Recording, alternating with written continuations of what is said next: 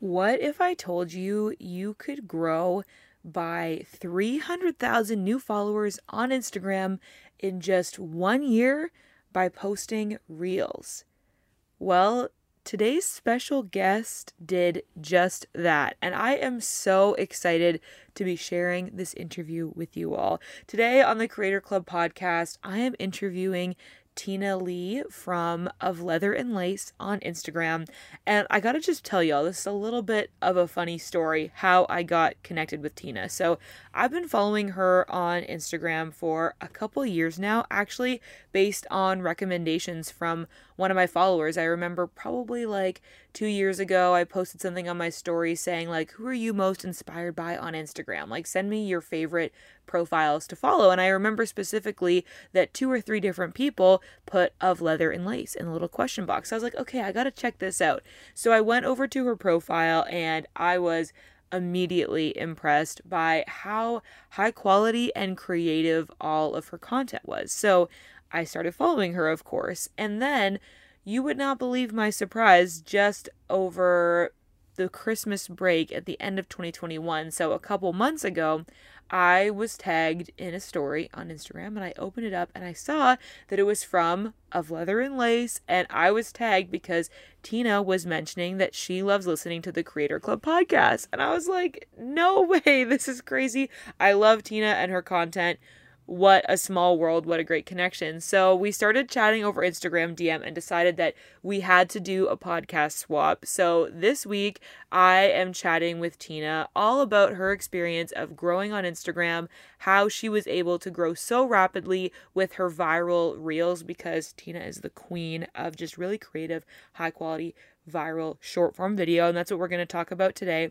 And actually, I'm going to be over on her podcast called the Full Time Influencer Podcast to talk about how you can juggle multiple different platforms as a content creator. So, I'm going to be linking the interview that I did over on Tina's podcast in the show notes if you're interested, but definitely stick around for this interview here on Creator Club because I learned so much from Tina. I've been learning so much from her just following her content, but getting to hear an inside look to her strategy of creating reels and content for Instagram and how she's able to grow was just so fascinating. So, a little bit of background before we dive into the interview, in case you aren't following of Leather and Lace on Instagram. First of all, you need to go follow her. But second of all, I'll just tell you a little bit about Tina and her background before we dive in. So, Tina started out in the fashion industry in New York City a number of years ago, and she was inspired to start a fashion blog. So, she started out on the blogging scene and, of course, eventually created an Instagram and was growing steadily there with her beautiful fashion and lifestyle and travel photos. And as she writes on her website, when Reels was released, she got kind of nervous about that. She was worried about having to pivot to create more videos because really high quality photography was really the bread and butter of her strategy. But she is an amazing example of somebody who overcame that fear and started experimenting and saw amazing results from it. So, by creating a lot of reels and using her strategy for creating viral content that she knows is going to be engaging and that she knows is going to appeal to her ideal audience, she was able to grow over 300,000 followers on Instagram in one year. So she went from 200K to over 500K on Instagram mainly using Reels. And she's going to share all about that strategy and how she did that in today's interview. And I'm so excited to share with you. So keep on listening because we're going to chat with Tina Lee from Of Leather and Lace. Welcome to the Creator Club podcast, produced by Creatorly Media. I'm your host, Katie Steckly. I'm a side hustle YouTuber turned six figure CEO that's obsessed with social media, making content, and building communities. Here on the Creator Club podcast, we dive deep into the social media and content creation strategies that are important to you as a creator. Whether you want to grow on Instagram, YouTube, TikTok, or with a podcast, we've got advice for you. So stay tuned for my workshop style solo shows and the occasional expert interview. Oh, and by the way, this club is open to everyone. Whether you have one or one million followers, there's a seat for you at the table. So let's get into it.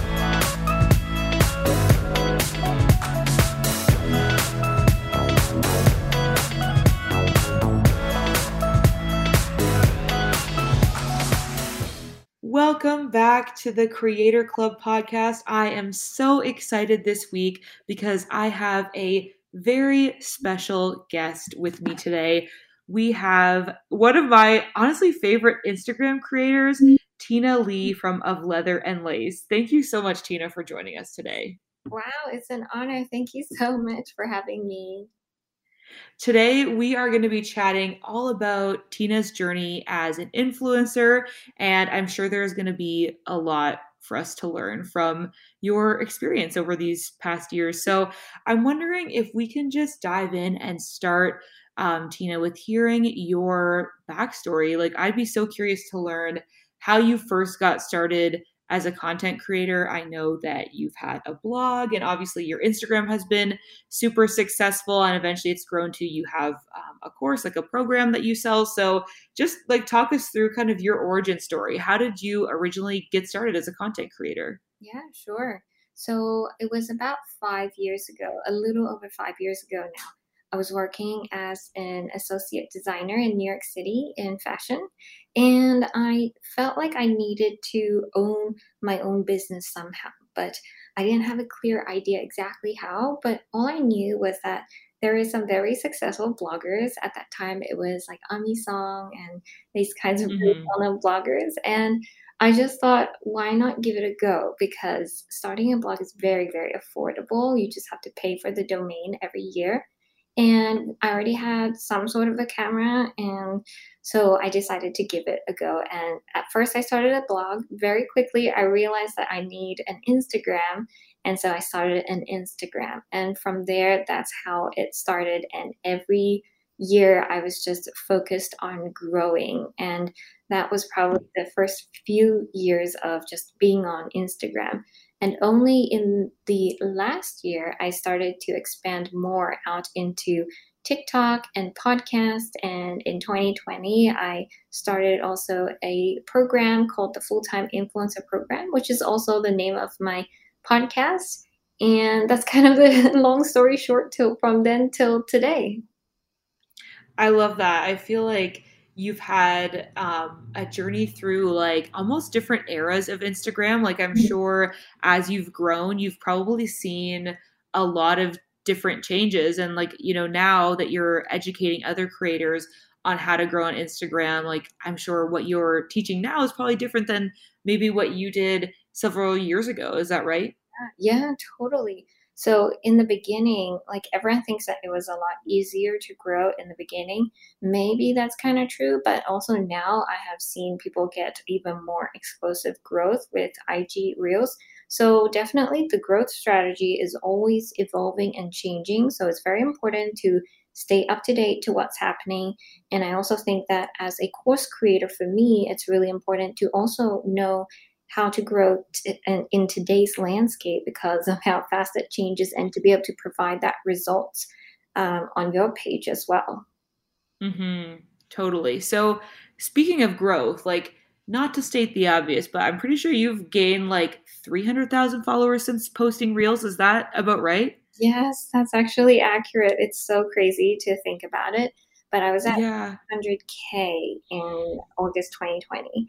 And right Yeah, wow yeah, it's approaching, it's like 580 or something like that.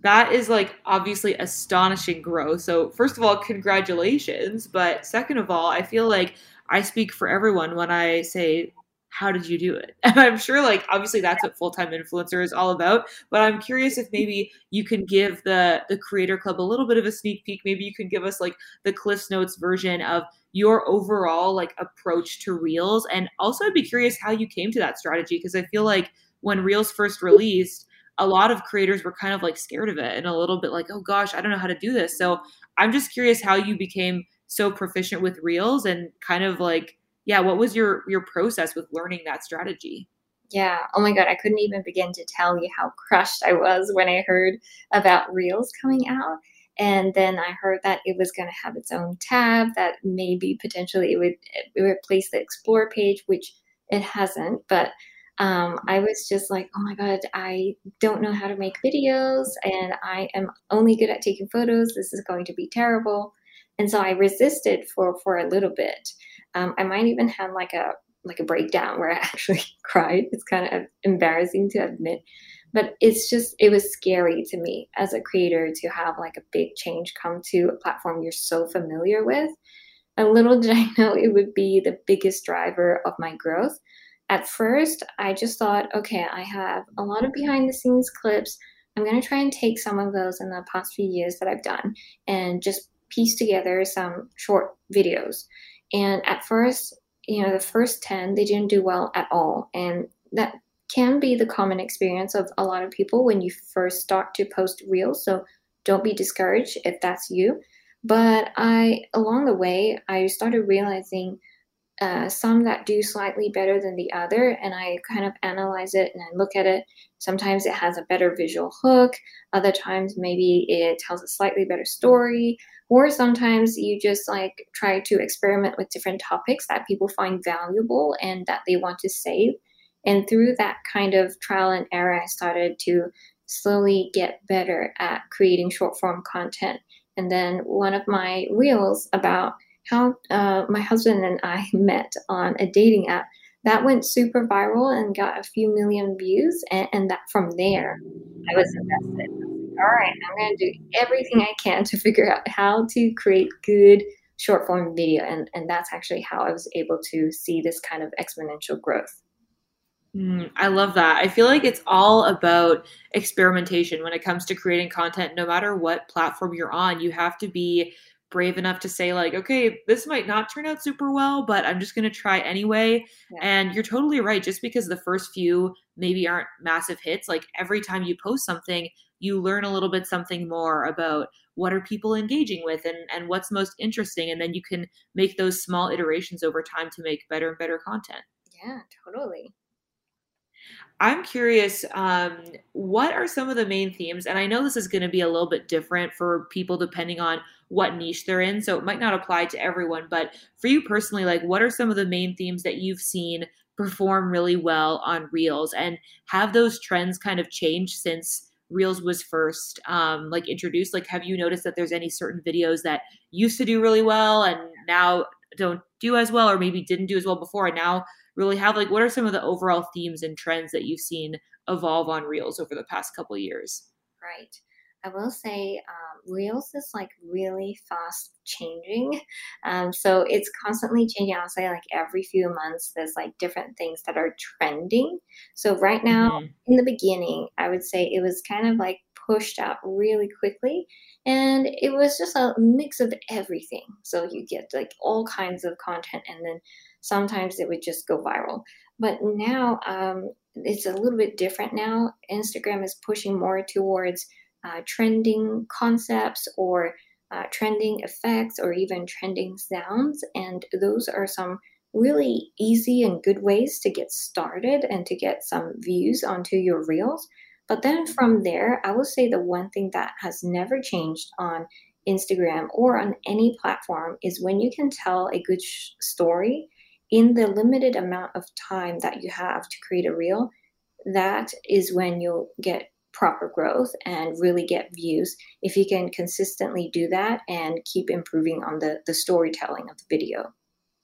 Mm-hmm. And I feel like that is such a key thing that it's kind of hard for some like beginner creators to grasp. And I feel like storytelling is like definitely one of your strengths. Like you're able to put together like yeah an entire scene an entire story into just like one of your images or one of your reels. So do you have any tips for us? Like how do you especially when it's only like you know 10 or 15 seconds long mm. how do you kind of bring the viewer into a story in a really short amount of time?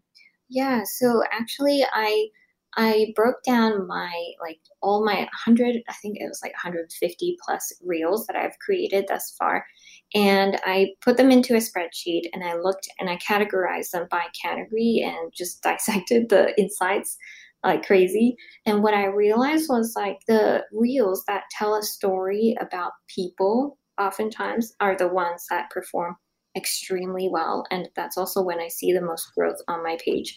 And so by storytelling about people, um, uh, what I mean is like if you can um, have, a, let's say, a very quick beginning, you paint the story. I'll give you an example as like one where I it got like 6 million views. It's a reel where my husband and I pass each other walking. I'm walking into a subway train, he's walking out, and then we miss each other. Oh, sorry, it's the opposite way around. I'm walking out, he is walking in. We miss each other, but we look at each other, and then mm-hmm. there's like multiple scene and clips through that. And then the door closes, um, and we miss each other.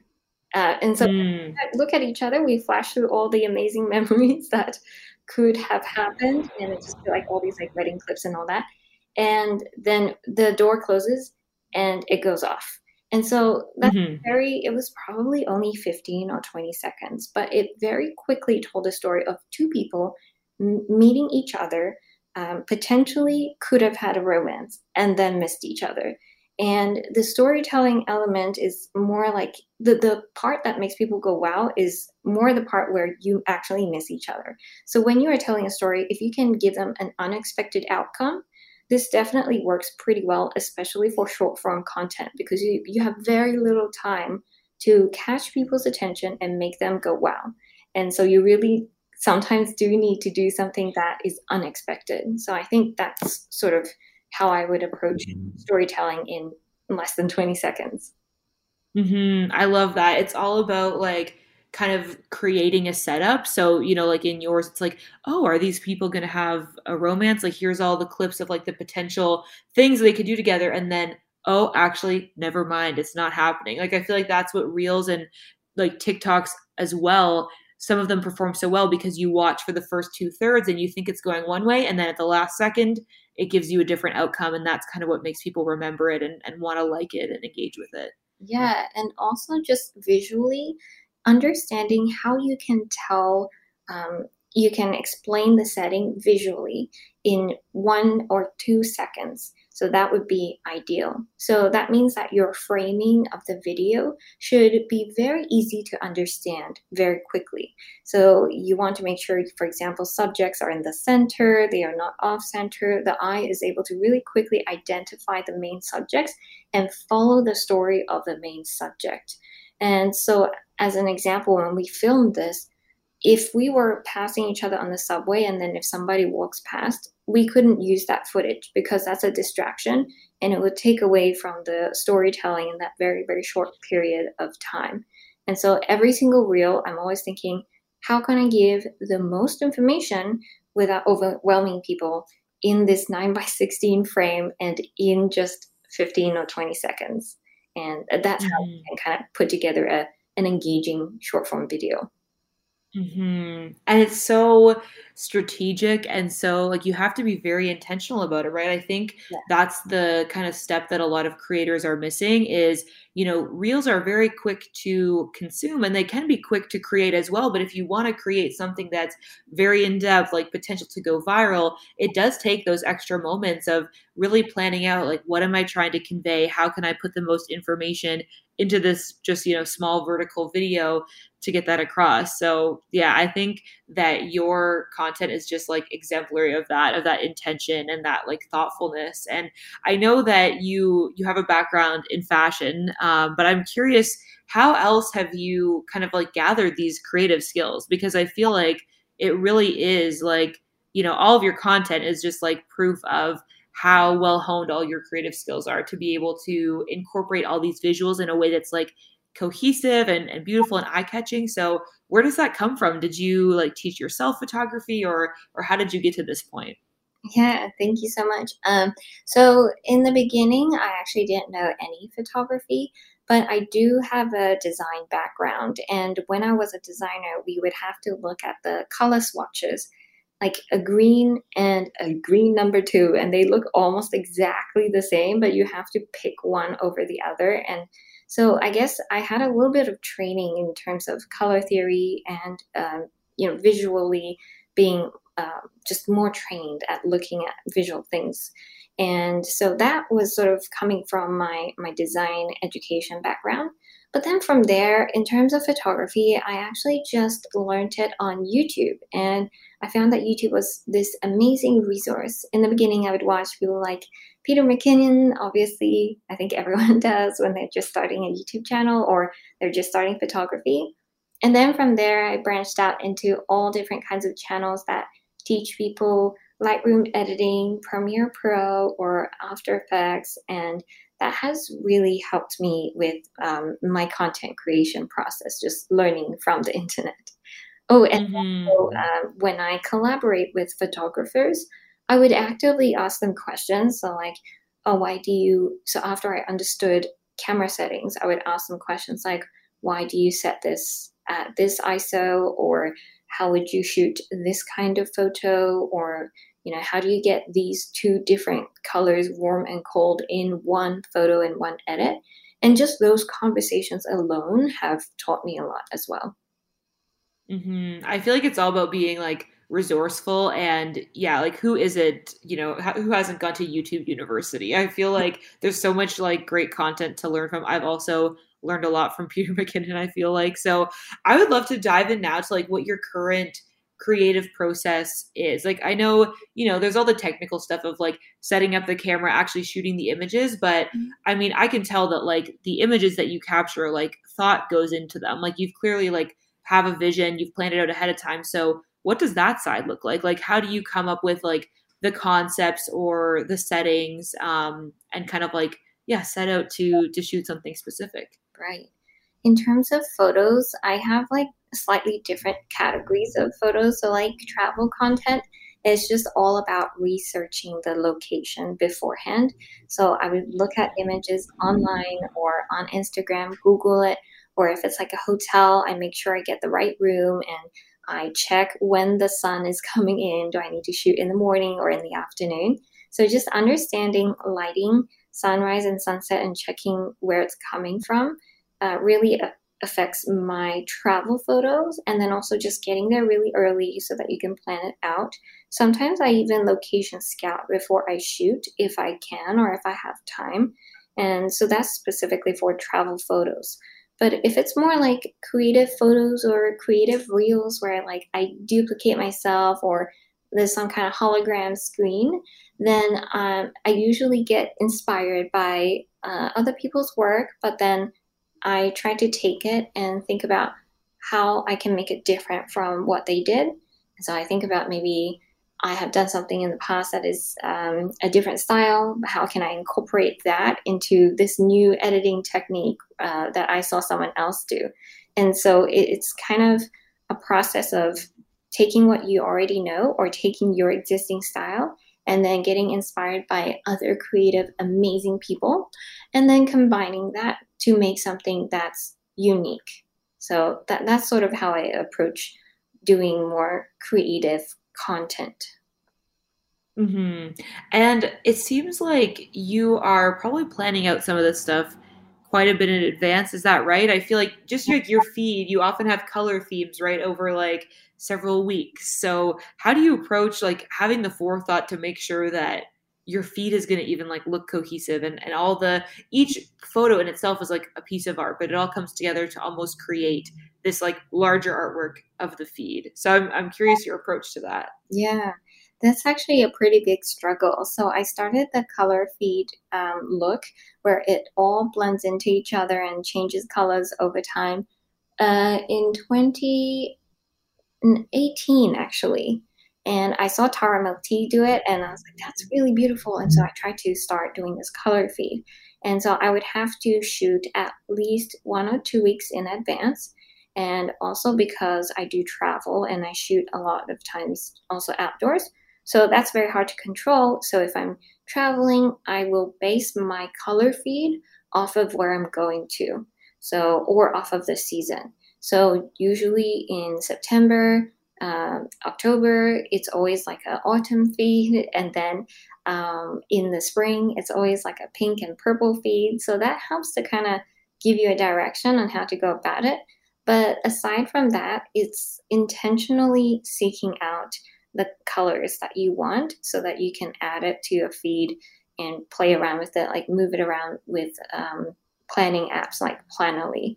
And that, that's how I get it to coordinate well. But also, more importantly, I think really understanding hue, saturation, temperature, these kinds of concepts for color theory is very very important and just having that keen eye will will help to make your feed look nicer Mm-hmm. I feel like that's totally where your like background in fashion shines through in the feed because it's just so impressive how everything is like cohesive yet it blends through the seasons and I feel like that's a really nice approach because it almost gives you a bit more creativity. Like I've found myself over the past several years yeah. changing up my brand colors like way more often than anybody probably should, but it's because I'm like, "Oh, but I want to like shoot photos of this or like try out this style of photography. And then i'm like no but it doesn't match my brand. So i feel like it's kind of fun. And like as much as i know it takes like a lot of work to plan it out it's almost liberating in a way because you can like cycle through these different um you know hues and shades and whatever um so that you're not totally stuck to just the same thing over and over again. Do you feel like it's something you would recommend other creators trying? Or do you feel like it's it's it's exhausting for you. yeah. So actually, in terms of whether people should do it, I, I personally wouldn't really recommend it. It really is hard. It's it's not easy at all. And if mm-hmm. you're only struggling to just post consistently, honestly, just try just post consistently. Don't don't worry about any kind of quality. It looks very nice and it's very satisfying, but it's it's honestly unnecessary. And I don't believe it helps you grow faster either. It may make a difference when people come to your feed. The conversion into a follower could be a quicker decision. But other than that, very, very little effect. And actually, when I polled my audience, a lot of people were like, gosh, I didn't even know you were doing this. And I've been doing mm. it for mm. like years and working my ass off to try and make it really, really nice. And people didn't even know. So yeah, I don't think people mm-hmm. have to should try it if you don't need to. Yeah, I feel like it's one of those things where as a creator you have to kind of balance like the strategy versus the the art of it. Like obviously it's it's an incredible testament to your your skill as an artist, but then it's like does it really help that much with growth? You know, maybe not. And then that's kind of where you have to like make the call of how important is it to you versus like would you rather put your time elsewhere? I'm i'm kind of curious in general how you balance i feel like a big question for a lot of creators is like the quality versus quantity thing and I, and I feel like that kind of falls under that category um and i feel like you kind of do both in a way like all of your content is so good and, and you're very consistent so i'm just curious how you've how you've balanced that over the years. Yeah so that's a great question. I feel like this is the eternal debate um, yeah. I just think that when you're starting out, quantity is more important because without quantity, you cannot achieve quality. You, you don't even know how to improve or where to improve, right? And so the, the problem with people starting out is they're always like, I need to make this great quality. It has to be perfect. Um, and it actually stops them from improving because it's just not enough quantity for you to be able to improve on your, your craft. And as you get better, though, I would say then quality is more important after you have established your your brand, your personal brand, and also your style. And if you're going to go for more quantity, I would say as long you do, like definitely do it. I would love to increase my quantity, but only if the quality is still there. Um, and so for me personally, I have been kind of stepping back a little bit from posting all the time. I used to be very, very consistent, like probably five, six times a week. And now I just go with the flow and, and if I have decent stuff, then I post it. mm-hmm. I think that's great advice. And I, I love what you said about how you can't get to quality without doing the quantity. And I think that's so true. Like you, to become a good photographer, a good content creator, whatever it is, you need to just practice a lot. And so I think, yeah, at the beginning, it's, it's all about just getting out there, shooting photos and learning a lot. And then once you refine your craft a little bit further, that's when you can kind of, you know, maybe yeah. tune it down a little bit and just post um, when you can, kind of thing. How about you? Like, do you approach this as also a quality first right now, or has that changed over the years? Yeah, I feel like I've definitely had like a differing relationship with it at different times. I I feel like it kind of depends on where my energy is at too. I I think for it, it, depends on the kind of content. For me recently, reels, especially on Instagram, it's been more about quantity. Not to say that I'm not trying to make them good, but it's sort of like, you know, I allow myself to do them a little bit like less professionally. You know, they're just more casual, sort of fun, and I'm not like worrying about making them overproduced. But then there is some content that I make for my Instagram feed where I'm like trying to be intentional and like, you know, improve my photography skills and that sort of thing. So I feel like it's it's a balance and it kind of depends on the platform. I don't know if if you if you relate to that. Yeah, I will say there is one caveat on this. I think that for the reels to really see explosive results and growth, usually it does require quantity paired with mm-hmm. quality. And yeah, that's when people can grow those crazy numbers. Like when I first um, was posting very consistently, frequently, um, I grew 130k in one month in like a like yeah. And of course, the the thing is, this was the beginning of reels, and so it may be a little bit more saturated now. But one of the key things of why I was able to get that growth then was the high quantity paired with still like decent storytelling, um, and that's actually how they keep building on top of each other. When one thing mm-hmm. goes viral, all the other stuff get get pushed out more as well. So they tend to get more views.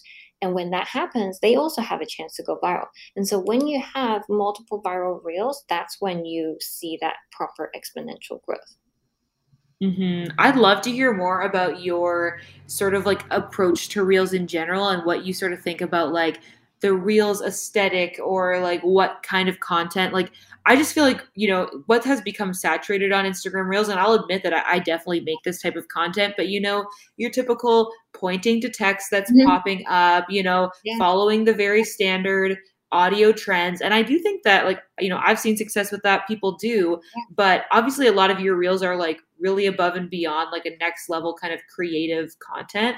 So, yeah, what's your kind of philosophy around reels and like what you think of as like viral worthy reels. Right. I definitely do that as well. Like to make use of trending sounds um, on my like course page fulltimeinfluencer.co i also do like some pointing stuff so i'm totally mm-hmm. guilty of that as well and and they do work well truth is so i kind of um, especially for my creator page of leather and lace i have slightly different categories of reels that that I create. So there are ones that are purely aesthetic and it just goes with the trending sound and I know I'm going to be guaranteed like a minimum number of views because it's a trending mm-hmm. and those are used sometimes like um, not too frequently just sometimes when i feel like i haven't posted in a while and i need to put some content out there and then from there, I do have some other slightly more elaborate, maybe it's a slightly storytelling type or it's a behind the scenes and then final result type of reel.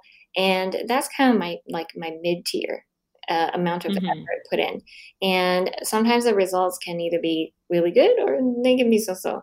And then from there, I also have like a separate category of reels where it really requires me to sit down look at everything that's out there and see how I can come up with an idea that is ideally beyond that and not something that everyone has seen over and over and over again. And I think those are the ones that actually hit those millions and millions of, of views and get really high reach. Although one of my most viewed reels is like a very simple, like um, Eiffel Tower one where I go from day to night with like a little wand and I ding, it goes ding, and then it, it goes for day and then lights mm-hmm. up. That one got 31 million views and it's crazy and got reshared everywhere. And I personally don't really see why, but it's short, it's it's Eiffel Tower, you know, it's something that everyone loves. Mm-hmm. It's easy to understand. There's no language barrier. And so, and it's like just like quick. So I think that's probably why it went so viral. But that the ones that actually get me the highest quality audience um, and conversion is actually the ones that are really well thought out that I take time to sit down and see how I can make this interesting or really incorporate like editing, like duplicating yourself and doing like these crazy creative things. Those are the ones that actually help me convert more to quality followers. So those are my kind of my different categories of reels. And I do a mix of everything.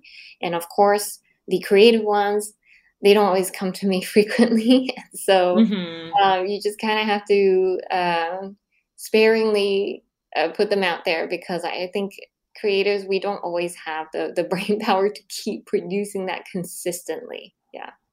Mm-hmm. I feel like it's all about a balance because obviously, if every single reel you put out could be those like top tier reels, that'd be amazing. But it's like not reasonable to expect yourself to come up with these like home run ideas every single time. So it kind of sounds like it's for you, it's an approach of balancing out the ones that are like easy with ones that are like, you know, maybe a little bit more difficult, but reliably get some good views with ones that are like big ideas that are really going to pop off. And you kind of have to have all of them in your toolkit in order to stay consistent and um, continue to grow.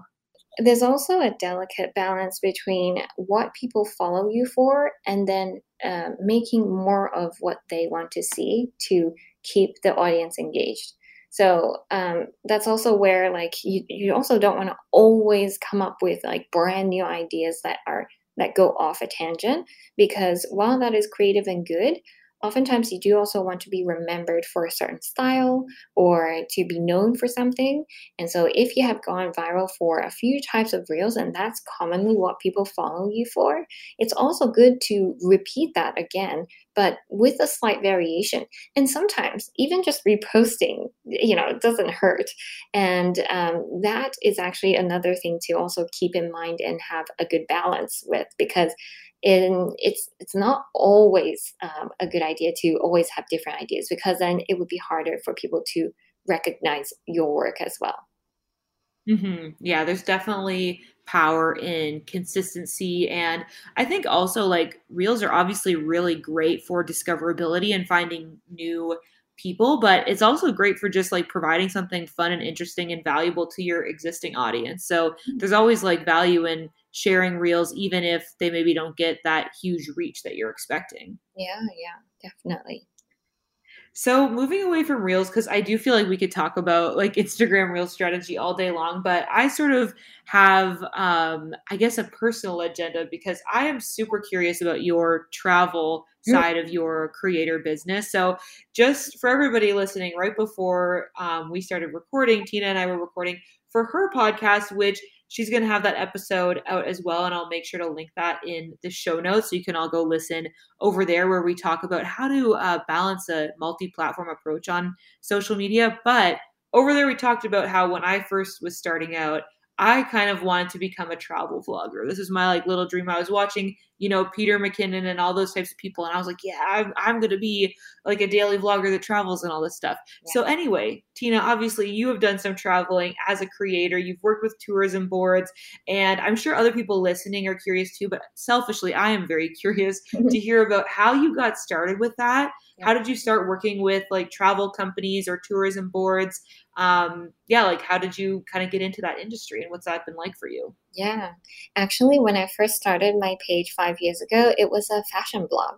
And what I quickly noticed was that the fashion influencers that I, I liked, they were all traveling and they would create like these shareable content and it would go viral and get reshared a lot. And so they would grow really, really fast that way. And so that's when I was like, "Cool, maybe I should incorporate some travel into my uh, content and just try and be very fashionable while I travel." Mm-hmm. And so for the first year, I so then uh, not too long after I quit my job, and it wasn't that I was making enough or anything. It was just it was kind of a leap of faith at that time and I give myself uh, two years to make it profitable, which mm-hmm. I did. And so at that time, uh, and I also had savings, so I started traveling a lot more um, once I quit my job. And I started to notice the the growth, and so I mostly just would focus solely on sharing travel, uh, shareable travel content. So things that have a lot of mass appeal.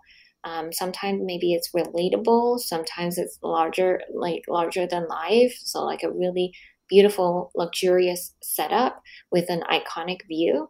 So it depends. It's like a bit of everything, but it's the common thing is that it's shareable. It's things that people want to save and share and eventually do one day as well. So that's how I first grew. And then from there, it was really um, doing some outreach. But most of my um, brand deals and all of that are inbound. So it's really about connecting with the right people in this space. When you are being seen on a trip with other travel influencers, most likely these PR people are watching that influencer's stories and posts, and they're gonna see that oh, this is his, this is Tina. She's she also travels and she creates travel content, and I believe that's actually how I got got some of my first travel deals. Mm, that's awesome. Yeah, I feel like in my experience too with um, brand deals, I like almost all of the the deals that I actually end up like working on were inbound as well, like people that reached out to me, and I feel like that can be a big struggle for for creators just getting started of like well how do i get people to reach out to me? But i think like what you're saying is like right on the nose of you have to kind of start making those connections like create the type of content that you would like to partner with a brand on. And yeah just kind of like get get your name out there where the where the right people are yes i always tell people and my students that networking is one of the most important things in this industry. While you may think that content and follower count and engagement is really important, and yes, it is, but uh, the network and the people that you're able to connect with is actually the ones that are deciding who to give the gig to. So it's mm-hmm. more important than networking and meeting the right people.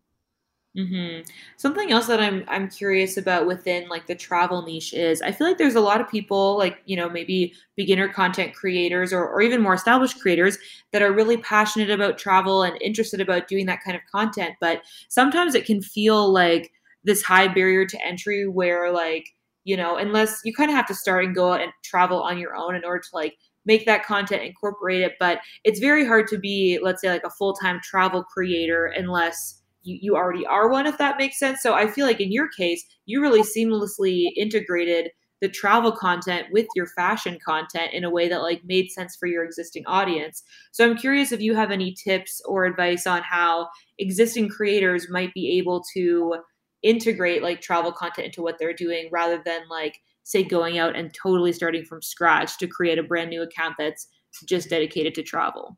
Yeah. So usually it's um, really easy to start from your local environment. If you want to start incorporating more uh, destination focused images or videos, then you can always just still have your your core type of content, but just start with your local cafe or um, local famous site or uh, like a beach or something.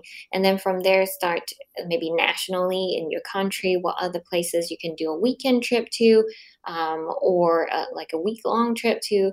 And then from there, start to think about how you can start to plan some like international trips or, or like some larger trips um, that's definitely also how how I start. Well, I kind of plunged into like the whole travel thing myself.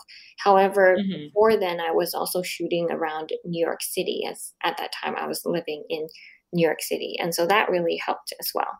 But I will say it's a lot easier to go from any kind of niche into travel than vice versa um, mm. the people who are in travel, like really deep into travel, it's going to be very hard for them to convert to say beauty or lifestyle or like I don't know interior or something like that. Mm-hmm. That's very true. I, I never thought of it that way before, but you're right because I feel like travel is the kind of thing that like a lot of people are obviously interested in going new places and experiencing new things. And if your audience, if the only thing that brings them together is travel, then the chances that they'll all have one other common interest is kind of low. But if you start from something like fashion or I don't know, entrepreneurship or social media tips or whatever it might be, and then you incorporate in travel as a secondary thing, you know, chances are there are some people that follow you that might be into it. So exactly. So, what are some of like the highlights of your experiences traveling so far? I know you did a big trip to Italy, and I think you also have some exciting stuff coming up, maybe to Norway. Yeah. So, maybe you could like talk us through some of your your favorite trips and what kind of content you made while you were traveling and working with these brands. Sure. So, Italy is such a special place for for me and my husband because we had our wedding in Tuscany in 2019 And so that was like a huge trip to Italy. And we had a film crew. They were there to do the wedding, but then like they were my friends. So we stayed um, behind and then also had a few days before. And we just went to Rome, Tuscany, and uh, what else? Venice and Florence. Um, and it was such an amazing experience to be able to create content there in this this beautiful country. So that was a huge highlight, and it was amazing to be able to go back um, as the first international country after COVID. Though mm-hmm. frankly, COVID is not over, but in 2021, for a brief moment when it was a lot more open, we went yes. to Italy again. And this time, surprisingly, I was able to work with the tourism board and they helped to sponsor the trip. And that was just such an amazing experience. And in my mind, I was like, this is the best brand deal I've ever gotten. Like these stories, these are the easiest stories I've ever made. And it was such an organic um, brand deal experience as well. So that went very, very well. Yeah. And coming up, we are planning to go to Switzerland, followed by Norway. And Switzerland is mainly to do the Glacier Express. Do you know that really famous like train where you have that view of the, the mountains and everything? Oh yeah, yeah, that'll be beautiful. Yeah, so it, it's uh, where the windows, uh, you can kind of see it from the roof as well. Oh yeah, mm-hmm. yeah, it's gorgeous. So I'm really excited about that. It's just to tick that off the bucket list. And then Norway is to discover Oslo and some of the areas around Oslo, and hopefully also go up north and do some dog sledding and see some northern lights and um, learn about the culture there. Yes. Oh, that'll be amazing. Well, I really look forward to following along on that content to see what you get up to because I'm sure that'll be a really, really cool experience. Okay, thank you. So speaking of stuff coming up, I and to start to close out our, our episode today, I'm curious to hear what your big goals or dreams or plans for your your brand, your Instagram, whatever, your podcast, all your different social platforms. What are kind of the the big things that are going to be coming for you in in the next few years, or kind of dreams or plans that you're starting to formulate now for your for your future career? Yeah. You know what I love about this this industry is that we can ask each other these kinds of questions. Like mm-hmm. ask each other like what are your next plans? Because it seems like as entrepreneurs, we're always on to the next thing and we're always mm-hmm. how can I expand my business? And it's it's very exciting. So I am hoping to finally commit to YouTube this year. Um, Yay! Never started it and I I swear, like I went to my notepad and I typed in YouTube.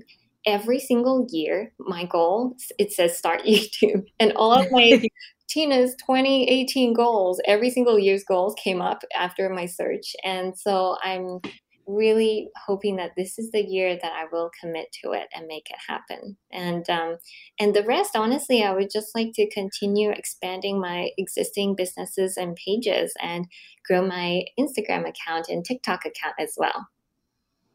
That's so exciting. Well, I I really look forward to your YouTube channel. I believe in you. I know it's going to happen and excited to see growth across all your other platforms as well. That's awesome. I might well, ask you for some pointers and some tips. Oh, you know, I'm always here for you. I love to talk about YouTube, so we'll work on it together. Amazing. well, thank you so much, Tina, for joining me for today's interview. It's been such a pleasure to chat about your story and learn so much from you about, about Instagram strategy and, and your experience with traveling. So, thanks so much for joining us. Maybe you can let everybody listening know where they can find you if they're not already following you, which they should be. And yeah, just where they can follow up with you online. Yeah, sure. So my creator account on Instagram is of leather and lace. I know it's kind of a weird name, but it's there and it's recognizable. So, um, and my course is the full time influencer program, and that is also the name of my podcast and the Instagram account for that page. And you can definitely find me on Apple Podcasts, Spotify, Google Podcasts, or wherever you listen into your podcasts. Awesome. And of course, all of that will be linked in the show notes so y'all can go check out Tina after this. So thanks again so much. This has been awesome. Thank you so much, Katie. Thanks so much for listening to the Creator Club podcast. This show is produced by Creatorly Media, a social media and content marketing agency by creators for creators. If you want professional help growing your social media platforms or creating your content, come visit us at creatorlymedia.com or at creatorlymedia on Instagram. If you've listened this far into the episode, we want to know who you are. Seriously, thank you so much for listening. Screenshot your podcast app and share it to your Instagram story, tagging at Creatorly Media or at Katie Steckly so that we can chat. Again, thanks for listening and remember to keep on creating. We'll catch you next time.